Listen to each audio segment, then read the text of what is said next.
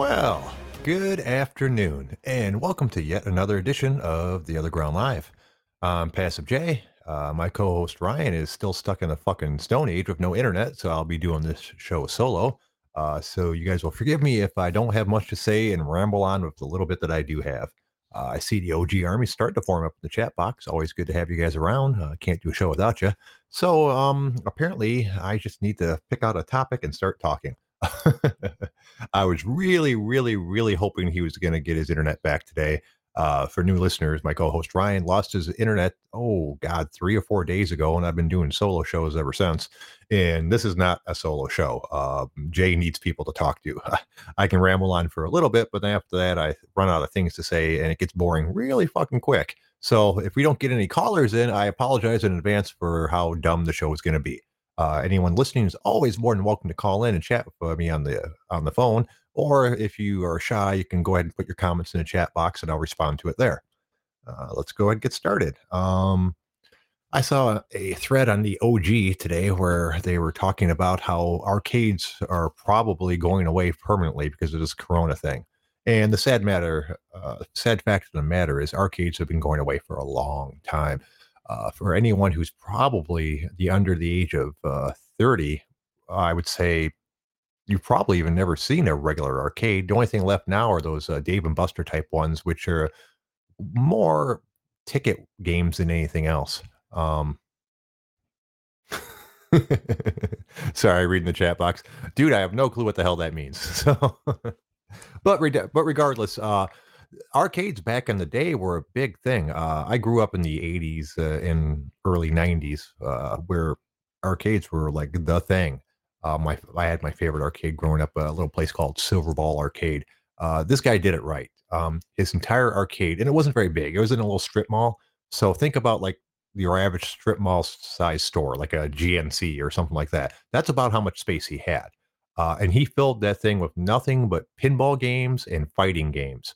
Um, he he, he uh, did pinball games. I don't know why he picked pinball, but it ended up being pretty popular because he had so many of them. At that point, pinball games had already kind of went away in arcades. Uh, it was mostly just video games.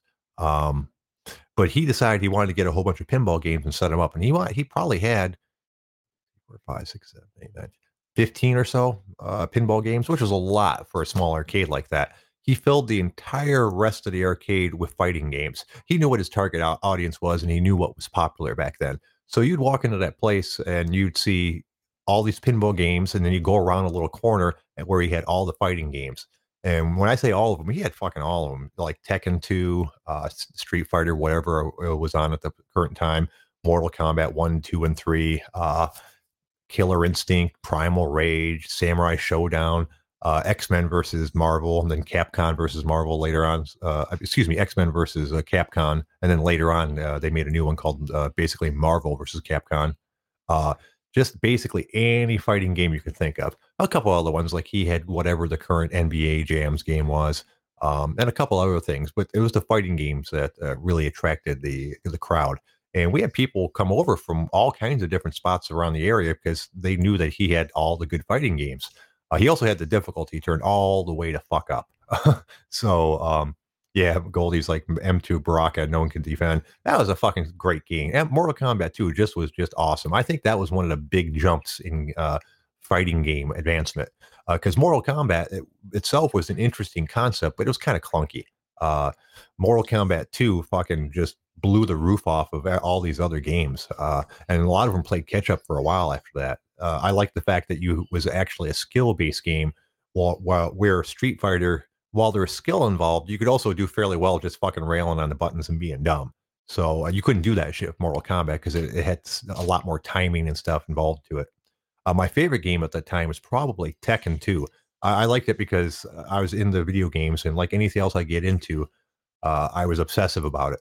And Tekken was awesome because it was fucking complex you, it wasn't hit this button, roll roll the controller half uh, in a half circle, and then hit this button. It was you know uh, left, right, left punch, right punch, left kick, right kick, left left punch, left punch, left kick, right kick. You know, just fucking ten fucking uh, button combos for all of the different characters. So you had to have good memorization skill and you know to fucking play this game at all. And it had way more timing than most of the other ones too, because you couldn't just go for some of them. You couldn't just go like left punch, right punch, left punch, right punch. You'd have to go left punch, left punch, pause half a second, right punch, pause for half a second, left kick, left right kick, and so on and so forth. Uh, he's talking about uh, Gold. He's talking about Scorpion. Get over here. Yeah, Mortal Kombat was just fucking an awesome game too. Um, we had a. I lived uh, in a uh, at the time kind of a rural area uh, that was by now now it's built up into a, a pretty suburban. Uh, but we had a city not too far from us, and uh, we'd have all the kids come over from the city to play there because they knew that the uh, there were so many games and that the competition was so high there. So when you put your quarter up and challenge somebody on one of these games, that was serious fucking business.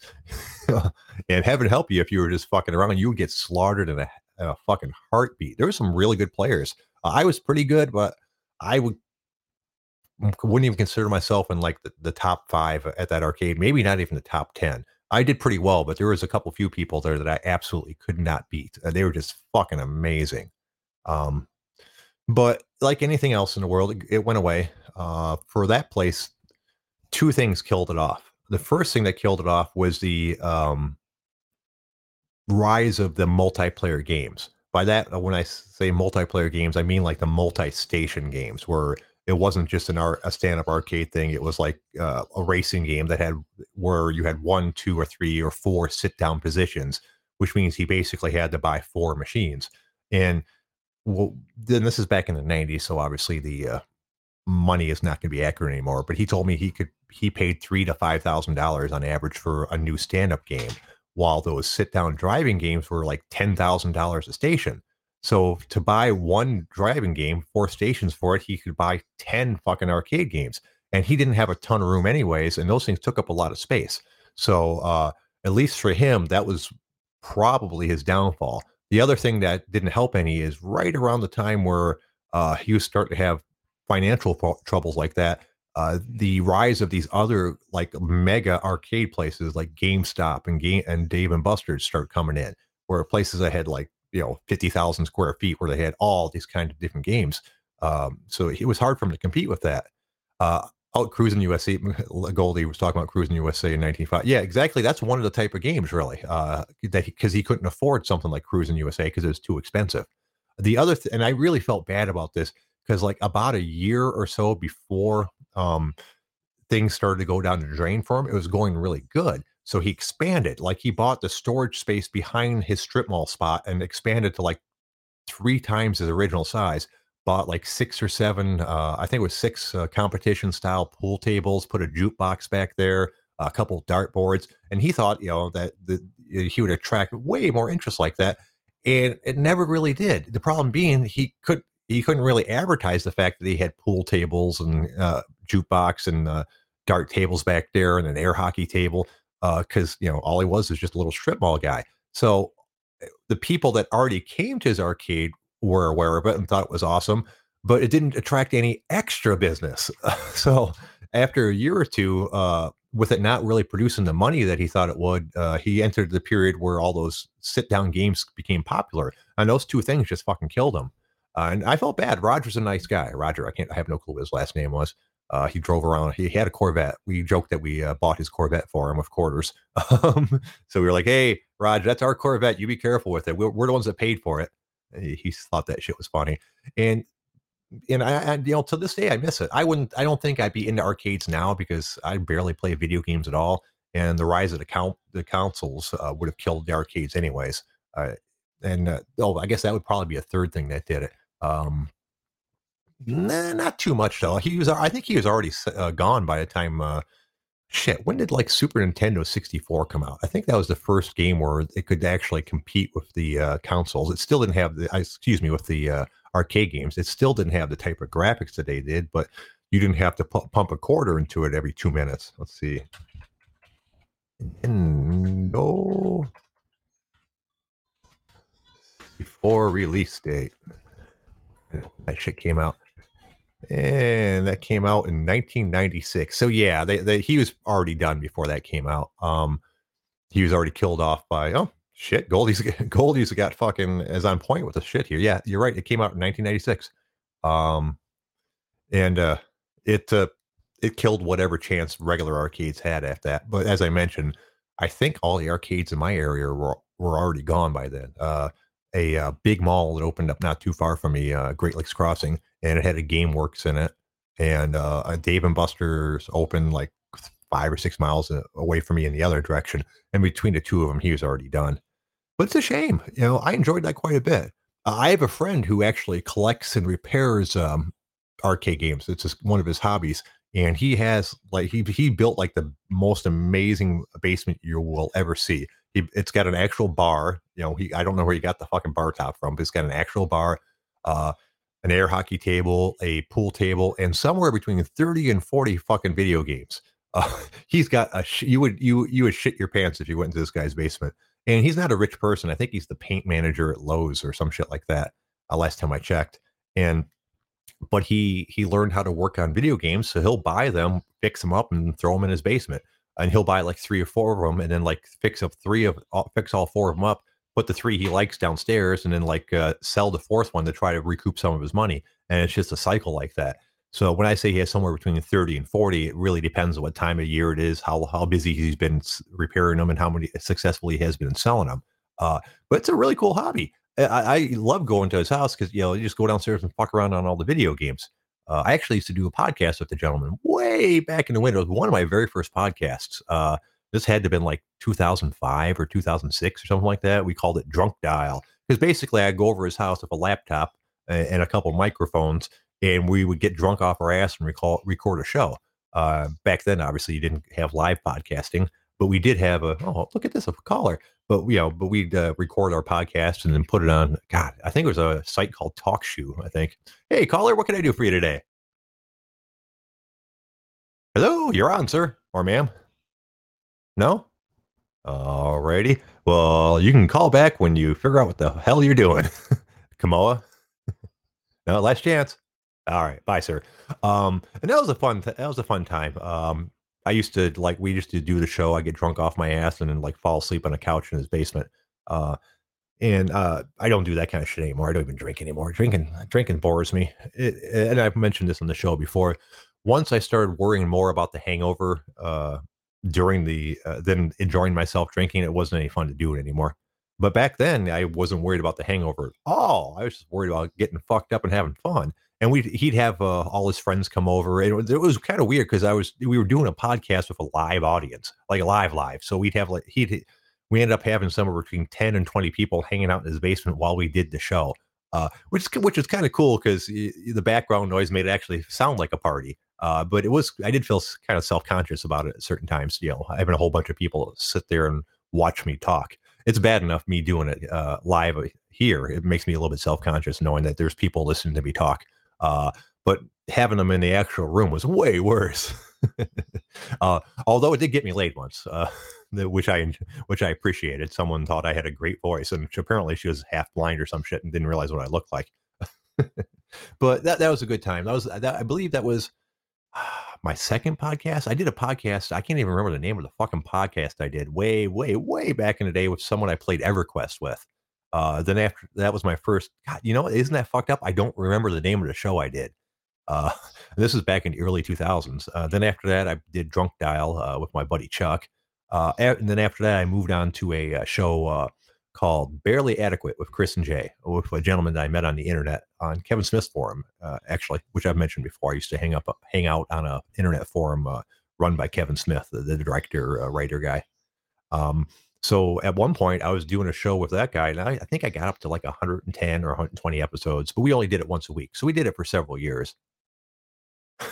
The juice that wants to know about the half blind chick I gave the hog to. She was a nice lady, a nice girl. I've I actually known her for quite a while after that, uh, but I but she became interested in me after listening to me talk. Uh, she was actually a stripper. Uh, she wasn't half blind. I just made jokes about her being half blind. I assumed that she couldn't be fully sighted and still be interested in me.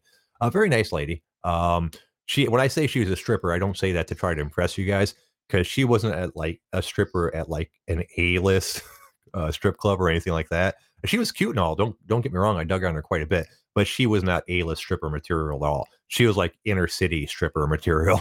you know, uh, you know, like the type of club where you where you go in and you're pretty sure you don't want to touch anything because you might catch something.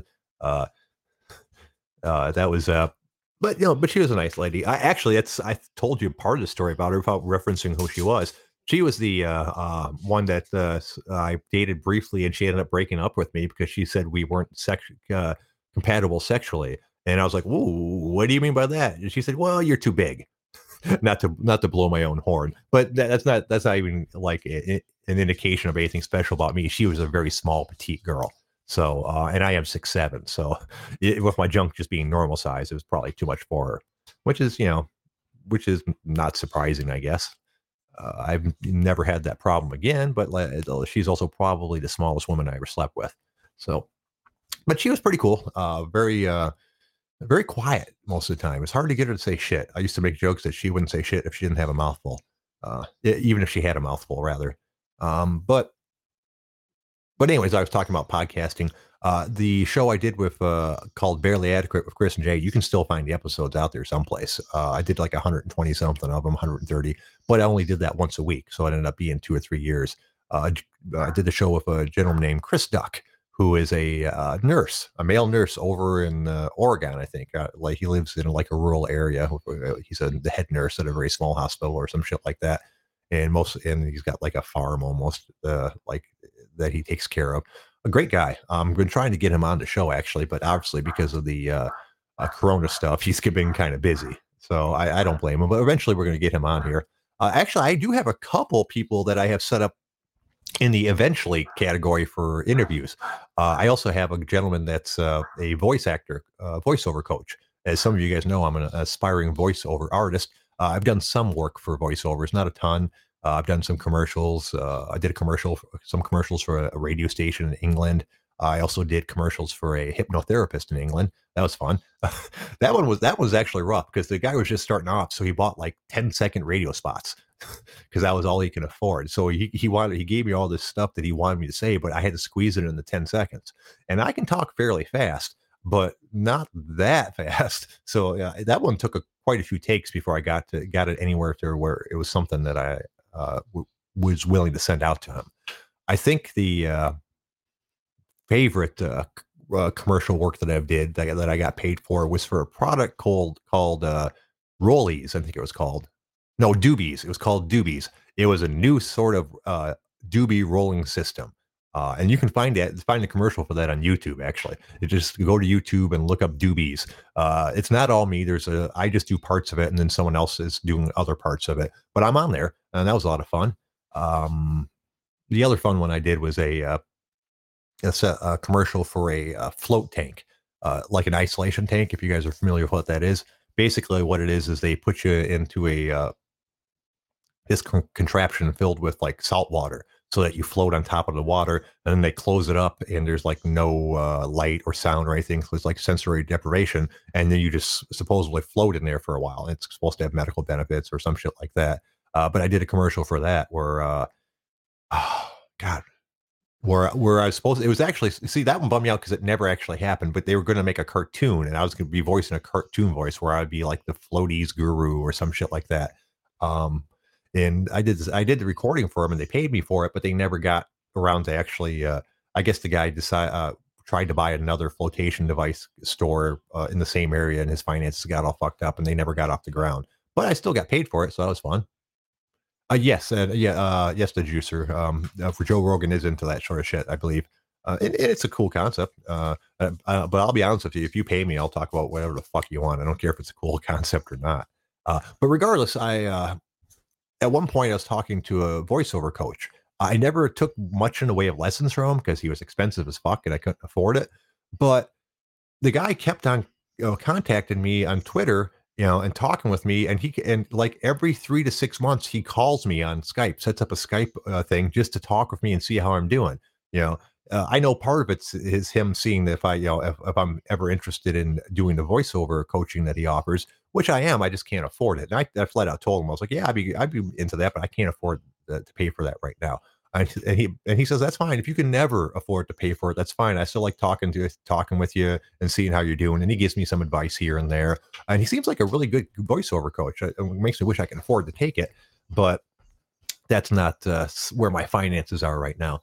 But regardless, uh, he said he would be willing to be on the show at one point, but he's one of those really fucking busy people in life. He does like uh, uh, he's got a voiceover studio that he built in his house. Uh, he's actually fairly successful. I've looked him up. He's been a writer and director and voiceover stuff and a lot of things.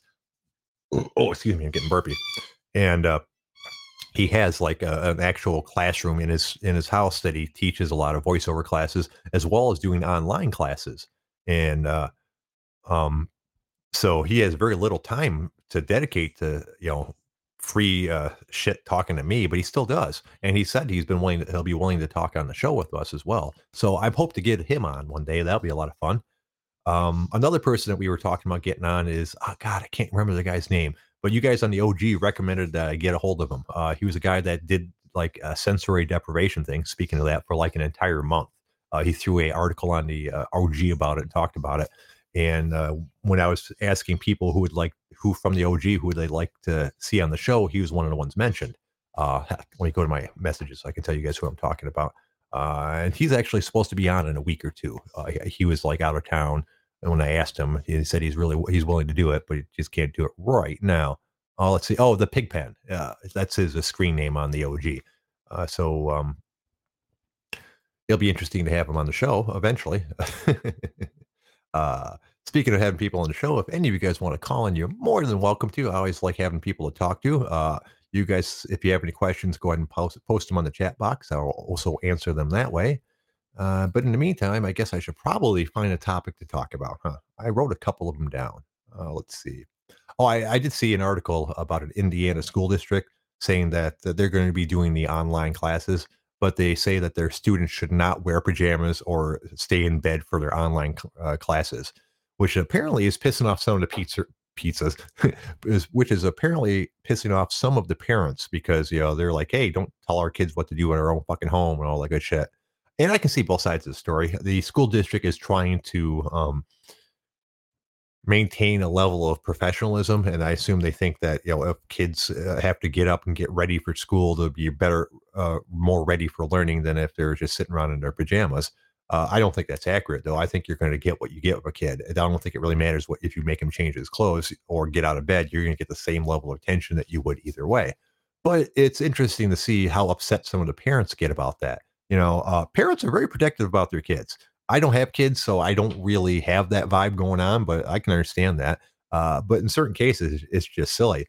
Uh, yeah, they uh, a school district doesn't really have any real reason to tell somebody uh, to not wear pajamas to their online classes, but parents are getting so worked up against it that I'm almost on the on the school side at this point. It's like, dude, fucking chill out, dude. It's not that big of a deal. You know, people are so protective protective of their kids and uh, and all this shit that it, they go overboard, overboard in quite a few uh, ways. Uh, at this point, uh, normally we'd have Ryan tell me I'm an idiot and explain why, but as I mentioned, he's not around today, so we need someone else to call in and call me an idiot. Uh, let's see, what else do we got today? Um, oh, dude, I know something. Speaking of kids, this is another kid-related one. Uh, news news uh, headlines are fucking. Oh wait a minute. The juicer said he's going to leaning to have my kids get out of bed and get dressed to do and do the homeschool homeschooling. He, he likes the idea. Yeah, I mean, I can see the school, uh, the schools, uh, at least their theory with it. That you know that it will make uh, the kids uh, be more in a learning mode. You know, as opposed to just sitting around in their pajamas. If you, even if they if you change their routine to a certain point so that like they're uh, have to get up, get dressed, get ready, and all that good stuff. It might put them in a um, more receptive mind for learning. I'm I'm not sure though, and so who knows? Like I said, I don't have kids, so I don't really have the right to have an opinion. Oh, and Deduce said he also keeps them ready for going back. Yeah, and that's an you know what that's an important point. Uh, kids uh, need structure in their life, um, and when they don't have it, it's not a good thing. So keep maintaining that structure during the downtime will make it a, quite a bit easier for them to integrate back into regular schooling when it uh, eventually happens. I hadn't really thought about that, the juicer. That's that's an excellent point. Um, oh, anyways, let's uh, talk about news headlines. News headlines are bullshit, dude. Uh, I can't believe the stuff that they can put on the headline when it's got nothing to do with the actual story or it's wildly inaccurate. Uh, here's a good example: a uh, the headline says a Florida man has been arrested over claims he spat on a children a child's face and told him you now have the coronavirus. Um, and that's not what fucking happened. that's not what happened at all. If you go through and you read the actual article, Uh, apparently, this dude was mad that the kid was wearing a mask. I have no fucking clue why, uh, but we won't go into the, the mindset of someone who gets mad over someone wearing a mask.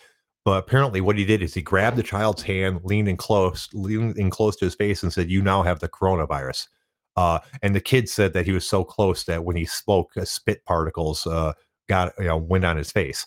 That's a completely different thing than spitting on uh, on his face. Okay, uh, being being a close talker who sprays when he talks, uh, while that's gross, that's not intentionally spitting on someone's face, and that's what the headline says. So I have no clue how they think they can get away with that. And it's it says in the article, like I said, uh, when I read the headline, I was like, oh God, what kind of fuckhole would spit on a child's face? And then I read the article and I was offended by how inaccurate the headline was.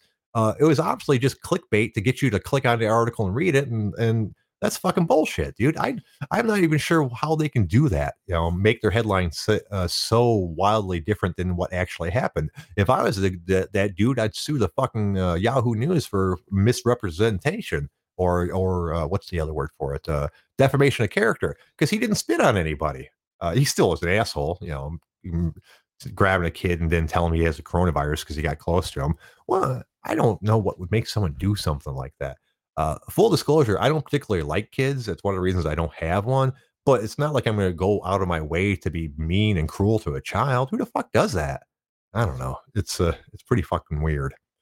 Um, do do do do, and that was the entirety of my uh, um, topics that I had beforehand. I do apologize. I, I work on the weekends though, so I don't really have a lot of time to do research for the show. I literally get home maybe maybe an hour before the show starts, and then I have to eat my dinner and all that good stuff. So I don't really have a lot of time to look shit up. Uh, that being said, I'm actually looking through the the basin of all news, Yahoo News. It's where I get all my stuff. Oh, here's a here's one I saw that I wanted to talk about a little bit and see what you guys think about it.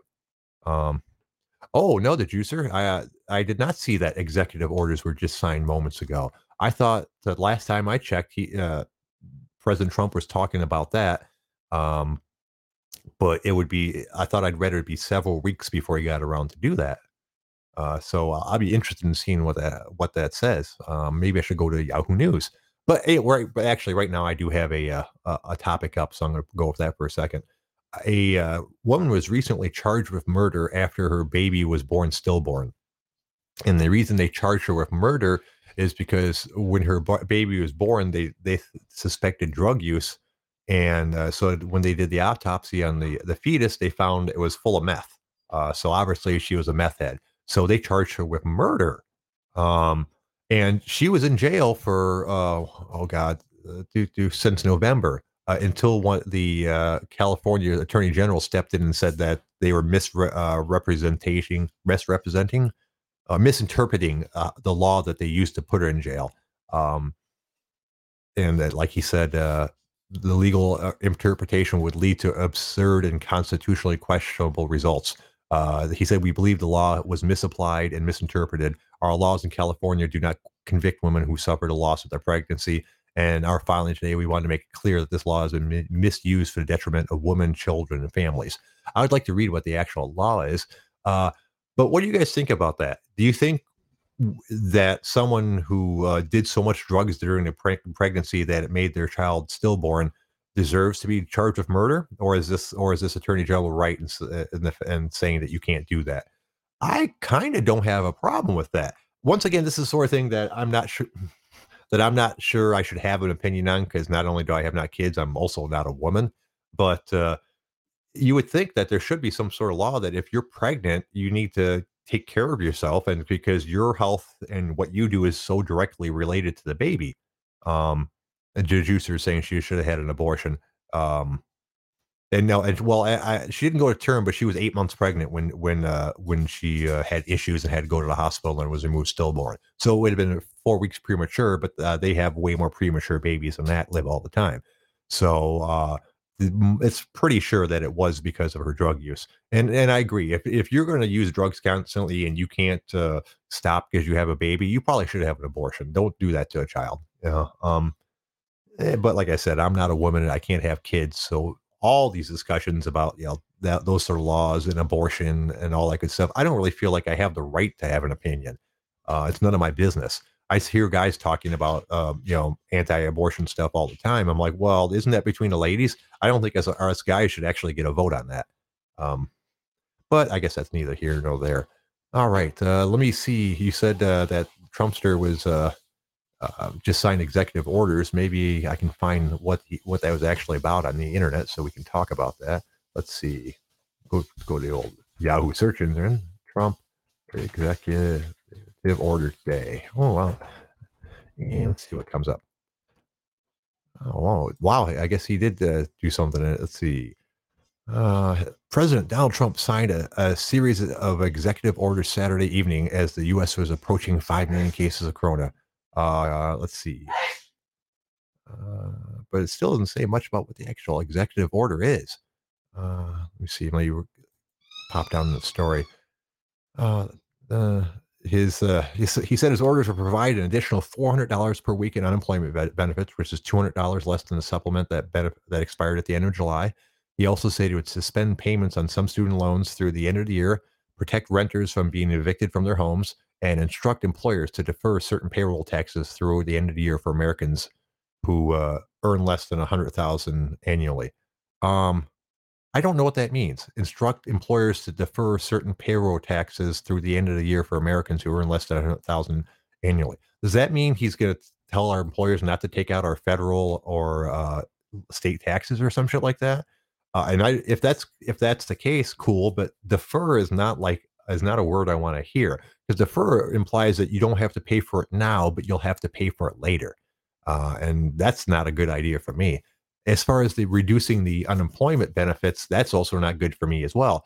Um, the the the problem being with that that uh, Michigan unemployment by itself does not pay that much. Uh, for example, normally uh, when I'm unemployed for the season, as you guys know, I, I get a couple months off in the winter because the country club closes. So they laid me off and I go on unemployment. Normally that's about $360 a week before taxes. So if you want to call it uh, after taxes, it's probably about 300 a week they will like uh, the one of the issues being they will let you take taxes out of it, but only ten percent and no and no state taxes. So, but they'll take out ten percent for federal. Uh, and as you guys all know, everyone pays more than ten percent uh, on federal. So mm, normally it's not a big deal because for several reasons, I have the entire year to prepare for the winter where I'm only making three hundred dollars a week, and I and since I have them take uh, no uh, exemptions out of my taxes normally um, it doesn't kill me at the end of the tax year. Like last year, I think I got three or four hundred dollars back, which is good. That's that's how I want to aim it. I, if I could get it even closer to zero, I would like to. I have no interest in giving the government a uh, uh, interest free loan for most of the year and get it back. Lots of people are like, "Oh, I got all this money back." I'm like, "Well, yeah, dude, it was all you already your money. You just lent it to the government for a while." Uh, this year, it's not going to be like that. Even if we go uh, all the way to the end of the season uh, with me still working, it's not going to be like that just because instead of being off for two months, I was off for fucking six months. Uh, and while yes, I was getting the extra six hundred dollars, which by the way, between the three hundred dollars and the six hundred dollars, that's about what I make. So not to not to give you guys too much information about my finances. So I, you know, it's not like a, uh, some people like, oh, that's so unfair. People are making way more than they should. I made about what I made anyway. So for me, it was a, pretty much even. Uh, and people like, oh, but what all, all these people that you know normally only made four hundred dollars a week now they're getting the the three sixty and the and the six hundred, so they're getting like nine hundred something dollars a week. Well, yeah, that is going to happen. Uh, that's because when the uh, government settled on the six hundred dollar extra, they were doing an average. Uh, you know, of all the of uh, I don't know how they worked it, but it was like an average amount. So for every person that was out there making more money than they made when they were uh, working, there was plenty of people that were still making less. You know, because yeah, the you know nine hundred dollars a month, excuse me, a week is okay, but there's people that make like you know more than fifty thousand a year that get unemployed. so if you're making sixty or seventy thousand a year and you got unemployed, even with the extra six hundred dollars, that's way less than you're normally making. Uh, the reason I bring this up because if he if he just approved it for four hundred dollars instead of six hundred dollars, I'm going to be having financial problems. Uh, clearly, not as bad of a financial problem I would have if he hadn't approved anything at all, but still, I will be losing money every week. Uh, and then, of course, like I said before, there's the entire tax thing. Uh, I sat down and figured it out between me and my wife. Uh, I think we're going to end up having to owe an extra twenty-four or twenty-five hundred dollars at the end of the year just for the taxes that they did not take out. And obviously, that's something they want to prepare for, and I'm trying to, but it's it's kind of hard to save money. we don't make a ton of money, and you know most of it goes toward our bills. And don't get me wrong, I'm not complaining. As long as I can pay my bills and put food on my table and keep my house, I'm not all that concerned about money. Yeah, it'd be nice to have extra money to buy cool things, but I'm pretty happy with what I got. You know, I've never had high goals. I, for the longest time, I never thought I would own a house. I thought I was just, I thought that was just not something that would ever happen to me. Uh, mostly because I had bullshit jobs for many many years uh, up until working at the country club. And even at the country club, I'll tell you, when I started working at the country club way back in 2005, they started me off at 10 bucks an hour, uh, which is not much now. And it wasn't much back then. Uh, I've gotten a whole bunch of raises since then, uh, but still, you know, um, back then I thought there's no way I'd ever own a house. I, I figured I'd be renting uh, an apartment normally with a roommate or something like that. Um, and I got super duper lucky. Uh, and I feel bad saying I got super duper lucky um, because my luck was the bad luck of whole, the majority of the country. I bought this house back in uh, 2011, which was the very bottom, bottom, bottom of the housing market. You know, there there was that uh, market crash in 2009, and then uh, all the housing values tanked. Uh, so plenty of people were in bad condition because of that, except for me. Um, I, and it wasn't like I was some sort of uh, real estate guru that knew this is the time to buy. It's, it's just the prices dropped so low that I started thinking, hey, you know what? I might be able to afford something. And I could. Uh, and I've told this story before, but I bought this house in 2011 for $38,000. That's right. I paid thirty-eight thousand dollars for a house. Now, don't get me wrong. I had to. Uh, I had to eventually take out about twenty-five thousand dollars in loans uh, to get it up to livable and it's still it's still kind of a shabby little house. There's all kinds of stuff that I need to take care of that I kind of ran, ran out of money to. But we've been living here for a while, obviously, so it's livable. Um, and right after I bought the house, the housing market started to recover. Like if you look at the bell curve of the housing market crash and then it's starting to go back up, the very the bottom of that curve is 2011. Uh, so while I at the moment I think I owe 58,000 on this house, but I've gotten it uh, appraised at the low end is probably 110,000. The high end's probably 140,000. Uh, most of the houses on my street actually go for 160 to 300,000, but I've got the smallest, shittiest house in the block, uh, which I recommend. It's, it's better to have the uh, shittiest house on a nice street than the nicest house on a shitty street. Uh, so I could sell this house mm, like tomorrow for easy 100,000 the bare minimum and make like $40,000. People have said that, oh, you should sell that. You're going to make so much money. I'm like, well, yeah, but I still got to live someplace and the housing market's recovered. I'm not going to find a deal like this anymore, which is why I was always a little bit concerned about, you know, the, my finances because I know that if I lose this house, I'm never going to own another one. I'm never going to find fucking a house as cheap again. Uh, and it's not, I don't live in a bad neighborhood. I actually live in an affluent neighborhood. Um, uh, so, which is a surprise. I always figured I'd end up living in the ghetto with how much money I made. So I'm pretty happy about where I am. Uh, I the only complaint I have about my house is kind of a strange one. Uh, the the yard's too fucking big. Uh, I I have a full acre, and I, I don't live in the woods or like a rural area. I live in the suburbs. Uh, look up Rochester Hills if you ever get a chance. That's the area that I live in. Uh, and fucking, I've got a gigantic lot, which for most people would be good, but fucking I don't do anything outside, so it's more of a burden than anything else. Uh, I have to pay someone to to uh, to cut the grass because there's no way I I can push mow that shit, and I can't afford like a rider lawnmower. Um, so it's uh it's um, like I said, it's more of a burden than anything else. Uh, I see Goldie said he bought a place in short sale for about half of what it was worth in 2010. See, Goldie, you know exactly what I'm talking about. Uh, the miss, and, and I feel bad because tons of okay, this is weird to me tons of people ended up selling their house because it lost all the value in it. Like one of my best friends, uh, uh his mom had a small house about the same size as this one, about 908 square feet. Uh, she made really good money. I think she was in insurance or something like that. So this, since the market, the housing market was doing so good and like economy was doing so good, she decided to expand her house and she turned it from like a 1,000 square foot house to like a 2,500 square foot house. She put on like an addition that was bigger than her original house and she took and, and she took all kind all kinds of loans for it and all that good stuff um, and she loved the house the thing was when the housing market crashed all of a sudden her house was not worth what you know was worth way less than what she owed on it. But that's just paper. I never understood what. So what happened if she ended up selling her house at a loss and moving into a trailer? And I don't understand why she could still afford the fucking payments. She still liked the house. Just, who cares that you you spent three hundred dollars, three hundred thousand on a house that now it's now worth like one hundred seventy five thousand. Um, yeah, she basically she since she already owned her house when she sold it, she got about what she needed to pay off her loans for the house, and that was it. She didn't make any money on it or anything like that.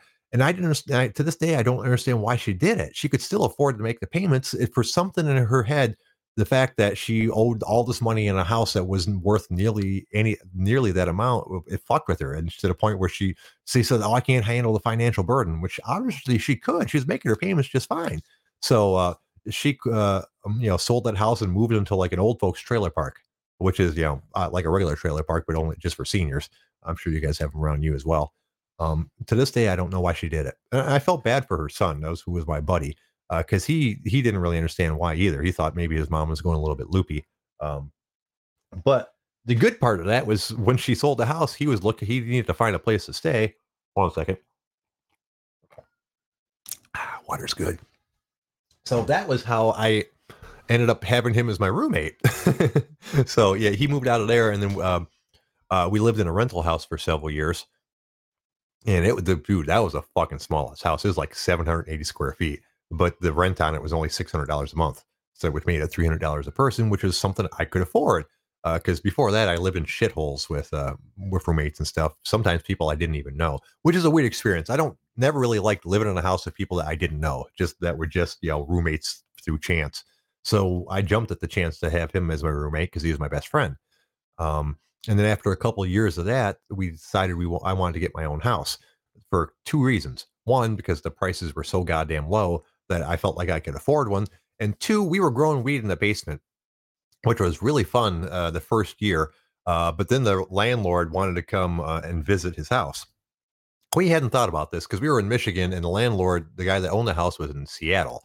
Uh, so we thought nothing of it. So when when my roommate got the idea to grow pot, I was like, yeah, sure, that's a great idea. So and, and the, he had a little tiny unfinished basement, uh, barely enough room for it, and all we did was uh, put up some two by fours and put like plastic uh, sheeting around it to create the grow room. Uh, when the guy said that he was going to come visit his house, uh, we went into panic mode we are like, oh shit, that's not good at all. And so what happened is over like a course of a day or two, my roommate built a fucking wall in the basement. he walled off the entire area and put a door there with a lock on it uh, uh, to to uh, hide it from the landlord. Uh, so when the landlord came, uh, I brought him downstairs. He goes, "Oh, what's this?" I said, "Well, oh, my my uh, roommate like has a lot of guns, and he, his son comes over and visits, so he wasn't comfortable with all the guns lying around. So he, he built a little room to you know keep them in. I, I don't have the key because since they're not my guns, but if you come back later, I'm sure he can unlock it for you. He's like, oh no, that's no big deal. Uh, he seemed pretty happy that we'd actually, uh, um, that they actually, you know, um, we'd actually upgraded his house. The juice is asking if they don't have to give you 30 days notice. Yeah, I think he did actually. So we have we have plenty of time to build the uh, uh, to build the door, the door on the uh, wall. It might have been less than 30 days, but it's still plenty of time. He he wasn't doing anything shady. You know, in retrospect, of course, he's going to want to check out his uh, house at least once a year to make sure we hadn't broken anything. So, uh, but that that was such a scare to us that we decided that we'd rather not do that in a rental house anymore. And I immediately started looking for houses to live in. And when I say uh, I bought this house for thirty eight thousand, that does not mean there weren't other options available. There was a ton of houses in the forty to sixty thousand range. Uh, I thought I was going to pay have to pay sixty thousand for this uh, house because that's what they uh, advertised it for. You know, they're they're trying to sell it for sixty thousand dollars. And I, when I uh, decided to try to buy it, the first offer I put in was thirty eight thousand. I didn't think they would take it, but they did. Apparently, they're they're very desperate to get rid of it. It was a house that uh, a guy owned uh, and then passed away, and it went to uh, you know it was supposed to get divided evenly between the son and the daughter. I guess they didn't really uh, get along that well, so and they didn't want to mess with it. Uh, so they just sold it as is. So the inside of this house is fucking trashed. It was a rental for many many years apparently. Um, and the like the carpet was fucking gross. You could like actually see uh, uh, where all the furniture had been because there's like It was the only part of the carpet that wasn't like black almost with dirt and disgust. It smelt like 80 dogs that lived there for two years. Uh, I'm sure they had some dogs. Um, there's water damage in spots, uh, not inside the actual house, but like my breezeway, because uh, their gutter system was set up incorrectly. So it would flood the breezeway whenever it rained really bad. Just all kinds of little bullshit. And they didn't clean it even a little. They, I got that house exactly how the, the renters left it. Basically, like the garage was all full of like trash, not like, you know, grocery trash, but like just trash that people didn't want. Uh, it, but, uh, it, took a lot of work uh, to get it livable, uh, but uh, it was well worth it, obviously. Hey, Cammy, how you doing today, sir? Good, brother. How are you? I am excellent. Trying to get through this last 15 minutes without boring people out, out of their minds. Sorry, man. I just uh, so did you not think the executive order, uh, the four executive orders? I, I, didn't catch the early show. I was doing something else. Um, yeah. But do, you not think they're a good idea? Uh, I, you know what? I, I, we were just talking about it a little bit. I'm, I was looking at some of the things. I've only seen uh, a couple of the executive orders. Uh, I did see what we were talking about was the fact that he's going to uh, renew the unemployment insurance, but only for four hundred dollars a week instead of six hundred. Uh, right. That and and my problem with that being for me at least that means I'm still going to be le- making less than I do when I work. Uh, so, but I can understand where they're why they're where they're coming from in certain ways because it was giving people the ability to not want to go to work because they make more money on unemployment. Absolutely. I mean, look at the there's two alternatives. One, they do 600 a month and nobody goes back to work. Number two, if you left it up to Congress, nothing would get done. So those would just you know peter out altogether. So right, you know, 400, right. 400 is better than nothing, and it's still you know it's 1600 a month extra for for people, and you know still gives them a um, even though my wife and I neither one of us get it, it's still a you know good enough along with their normal unemployment for them to actually live with it. Right, right. Part of the problem is the perception of it. As you mentioned, you know, uh, I think they mentioned on the uh, chat box as well. It gives people more incentive to go back to work. But here's how that works: if you're if you're on unemployment and your job calls you up and says, "Come on back," and you say no, you can't collect unemployment anymore. Uh, so the fact p- people saying that the six hundred dollars is keeping people from going back to work is kind of inaccurate. I could see yeah, it. I could. I could see it stopping people from f- trying to find a new job. But if their old job comes back, they have to take it, otherwise they'll lose all their unemployment. But but who who is it? Who's going to know that they've actually called you up and said, "Hey, come back to work"?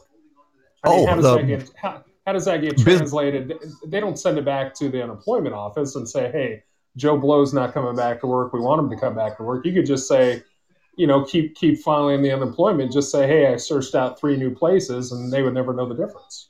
Well, supposedly, if uh, if a business contacts you and tells you to come back to work and you don't, they will get a hold of the unemployment agency because uh, they pay. That's shit. They're paying for part of your unemployment, technically all of it, depending on the state. I, I, think, uh, I think you give them too much credit, my friend. I don't think I don't think the unemployment is that is that smooth when it comes to.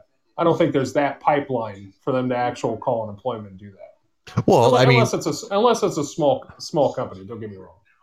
Yeah, uh, well, yeah. I mean, I would assume. I mean, I've never had it actually happen. Goldie's saying he's actually got people kicked off unemployment, so yes, it's possible. Uh, sure. And I, I, would assume so because you know, whenever you file for unemployment, they they always contact your job and ask the circumstances. Uh, and if the and if your job wants to, they can fight it because you know unemployment's basically only if you get fired. If you quit a job, you're not eligible for unemployment. Um, so there's all kinds of people at my work right now that are kind of upset that they're back to work because they were making more money when they weren't back to work, but they can't say tell my work no because then my work would just say, "Go okay, you don't you don't you don't qualify for unemployment with us then." And and how many would, employees would you say your business has? Um, God, I, I, no, probably about a hundred. It's it's hard to say. Some of it's very seasonal. We have a, a large group of people that only work from uh, um, basically golf, golf, course. Is that yes, is that, yes, I do. Okay, yeah, that's what I thought.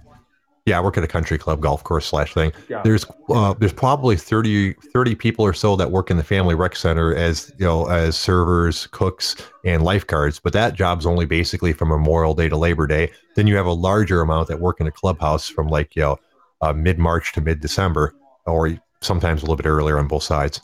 I, I, say I'm off two months, but it's actually probably closer to ten weeks. Um, and, and, and I, I, don't know. The, there might be a hundred people altogether. It's hard to say.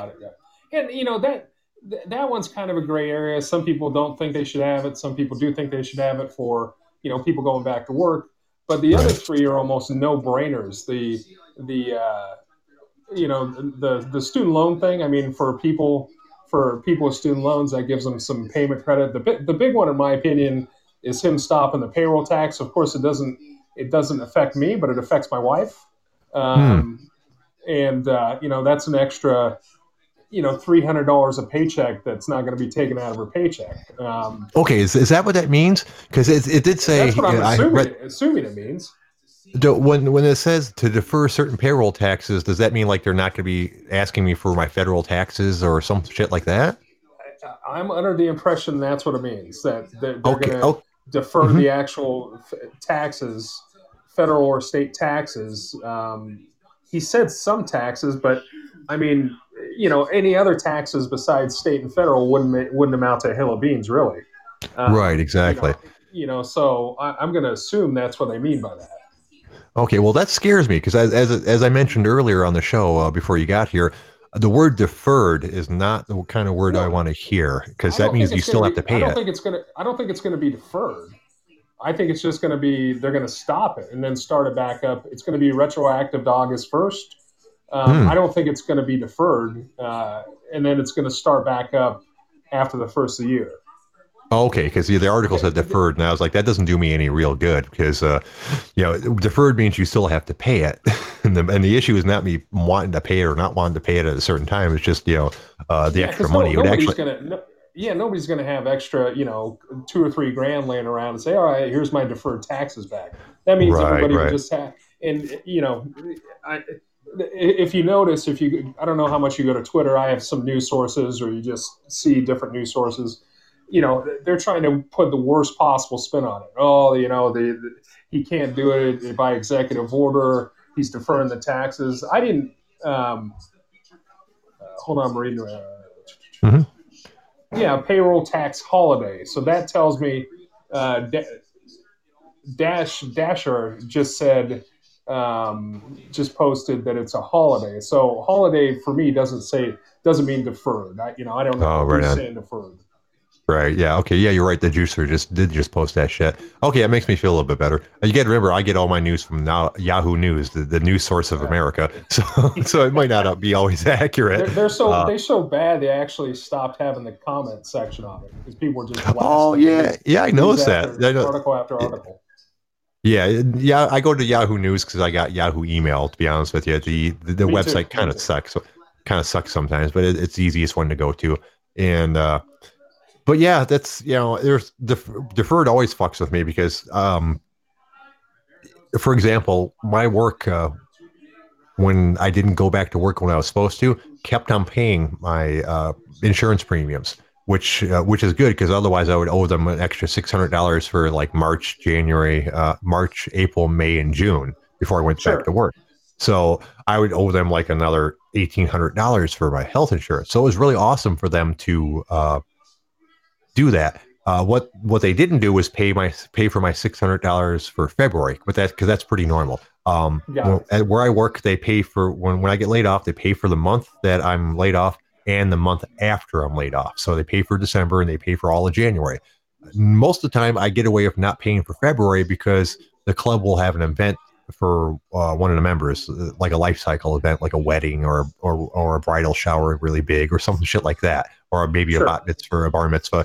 And if you work any day in February, uh, that will cover that one as well. So, but the, last year there was no, uh, by chance, there's no parties in February, so I end up owing them six hundred dollars. So wow. what they do is they is they take it out of your paycheck uh, every uh, like $125 every week until you have that paid off. Sure. Um, and so I didn't have to pay. So all I had was the $600 to pay off. I thought I forgot about the fact that while they were still paying our our $600 a month uh, premium, they weren't uh, paying my part of it.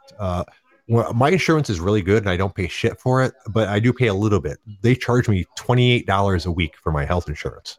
Um, yeah, that's if, if, it's good insurance, that's that's a good you know. Oh, good, dude, it's uh, fucking awesome. It, it's Blue Cross Blue Shield plus I have yeah, a supplemental like insurance. My wife's. Right. Well, on top of that, I have a supplemental insurance to pay for anything Blue Cross and Blue Shield doesn't pay for. Um, nice. So I literally pay fucking nothing. I pay like thirty dollars for a office office visit, hundred dollars for an emergency room visit if I'm not admitted, and like five or ten dollars for my uh, various prescriptions.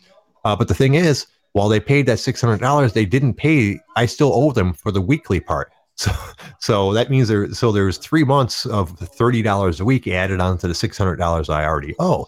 So, which sure. I bring, think brings it up to like nine hundred dollars. So here it is. I've been back work back to work uh, for almost two months now. Uh, we restarted in June, mid June, and I still have uh, money taken out of my check every week just to pay for the back stuff. I haven't seen a full Got check it. yet. Yeah, that's so when, when, man. That's but but it's you know at least it's good insurance and it doesn't leave you wanting if something happens. You know.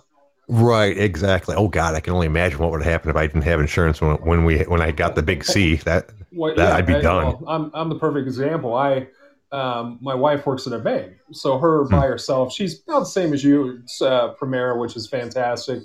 Um, she pays about ninety dollars a month for it, and she tried to get me on it and add me to it. it was two hundred and fifty bucks, and this is back in uh, beginning of 2019, and I said, no, no, I'm healthy as a horse. You know, I can run through a wall.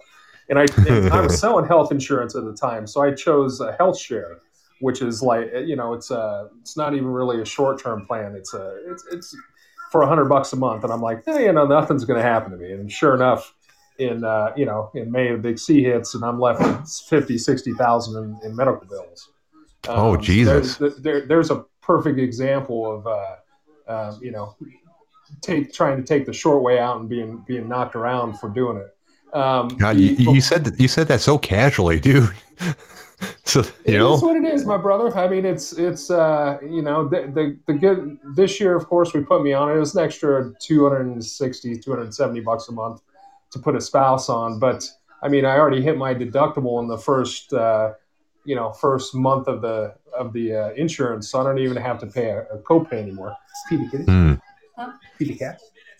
Oh man, um, you know so, what, dude? I'm I'm sorry. I hope I hope that's not too much of a financial burden for you. Um, no, I don't. I, I don't know how you got financially, but God, I could, dude. Just saying fifty or sixty thousand dollars in debt makes like chills run down my spine. It would take me fucking forever to pay that off. I wouldn't be able to do it. I'd probably have to declare bankruptcy if I was well, actually, I'd probably have to sell my house to pay off my debt because you're, you're, you're you're very warm on what you just said. So that's uh, what what I had to do. So uh, not, not the house part, but the previous part. Now I'll explain it in a couple oh, yeah. weeks when it when it's discharged. But uh, all right, well, good uh, luck with that, sir. Thanks, thanks man. Uh, the one last thing was the the uh, payment defer for the or the moratorium on evictions. Right, um, right. I, you know, I think that's a good thing. Now for that, most most lenders, I'll give you an example. We have uh, we did a refi, and we were lucky enough to get with Wells Fargo. Now everybody hates Wells Fargo, but Wells Fargo said, "Hey, we'll suspend." You know, we had two months of no payments because of the refi, and right. Wells Fargo said, "Hey, we'll suspend your payments for 90 days, uh, and we'll just defer it to the back of the loan to where it'll be three extra payments instead. You know, instead of right, now you're right. paying on the back of the loan." And we're like, yeah, it's great, you know. So, you know, there's five months of payments. And then they just came out with something that said, all right, we'll give you three more. So now we have six months of no payments that are all deferred to the back of the loan. It doesn't add anything to your principal. It just you're not paying the principal, so it's deferred to the back of the loan. So we're lucky enough to to get that. Uh, a lot of lenders are doing it because of the um, you know because of the COVID, but that's that's a case where it's deferred. I, I really don't think that the that the payroll tax portion of it is going to be deferred. Uh, I'm, that's sure that's that's more more along lines of a gift. Right now, the student loan thing is is interesting to me. Um, part of it, I think, is just because I'm bitter because I, I, paid off my student loan the traditional way by defaulting on it and having them take my taxes for several years. Sure, sure. uh, but but I guess that's a good thing, you know. Um, it, it's hard enough for these kids to get a job these days, and having like all these student loans hanging over them uh, can't make it any easier. Uh, I, I, still think they should have to pay it. I think if you borrow money, you should have to pay it back. When I hear all these things about uh, just abolishing the student loan debt that everyone owes, I don't think that's right at all. Um, no, if you I have, totally if, you're, if you're having, if you're having problems paying it, you know, I, I could see setting up a payment plan to make it that's reasonable to, you know, even if you're only paying fifty dollars a month on your student loan, uh, I still think you should have eventually have to pay off your student loan. You're the one who took responsibility for it. Uh, and I'm sorry if like your the field that you chose didn't didn't pan out for you because uh, that's what a lot of the, the people are are saying. You know, they spend all this uh, type of money on a college education, and then like can't get a job in their field, so they're reduced to getting like non-college jobs. In which point it's going to be fucking impossible to pay off your loan because if you're making Sure. twelve dollars an hour at fucking Myers, uh, and you owe eighty or hundred thousand dollars in student loans, you're never going to pay that shit off. Um, but it's you know it's hard to say. Oh, Goldie's saying his his uh, student loan is three hundred and fifty a month. That's a How big much- chunk of much- change. what- what's your income, Goldie? But between uh, you don't have to be specific. I used to actually consolidate student loans for people. Um, what's your what's your income between you and your wife, and how many people, uh, how many dependents do you have? Because you can, if you don't make a ton of cash, um, you can get into what's called an income based uh, or an income contingent repayment plan, which is dictated by what your income is. So if you have a family of four and you're only making 30, 40,000 a year, doesn't matter how much you could have a hundred thousand in student loans and your, you know, your payment for the student loans would be, you know, 100, 150 bucks a month or something like that. So, um, you know, if you, if you want, if you want more info on that, just, uh, just email me to uh, dave.drc01 at yahoo.com. Um, and you know, if you're if you're making a hundred thousand a year, but you between you and your spouse, forget about it. It's not going to change. But um, you know, it's if you're if you're struggling to get by and you're not making a ton of cash, you can you can probably save quite a bit of cash on that. Right, right, right. Well, that's good to know. It's good to know we can come to you for uh, financial advice. well, looking at the time, it looks like it's about time to wrap up the show. Uh, do you got anything you want to talk about really quick before we get out of here? I'm good, brother. Just uh, just watching uh, UFC. Just uh, first first two have been decisions, uh, split decision in the first one, and the unanimous in the second one. So I, Nice. I think I'm leading leading our group, or at least at the top of the top of the shelf. Right on, right on.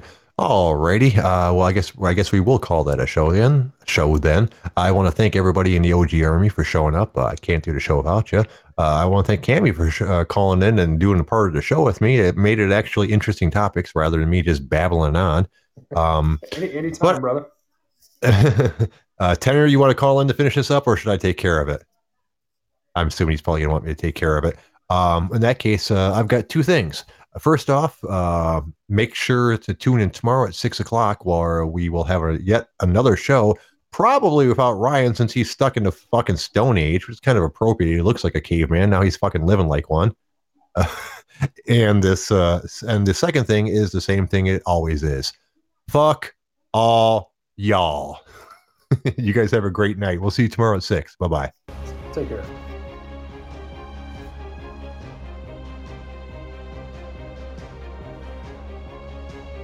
Screw you, hippies.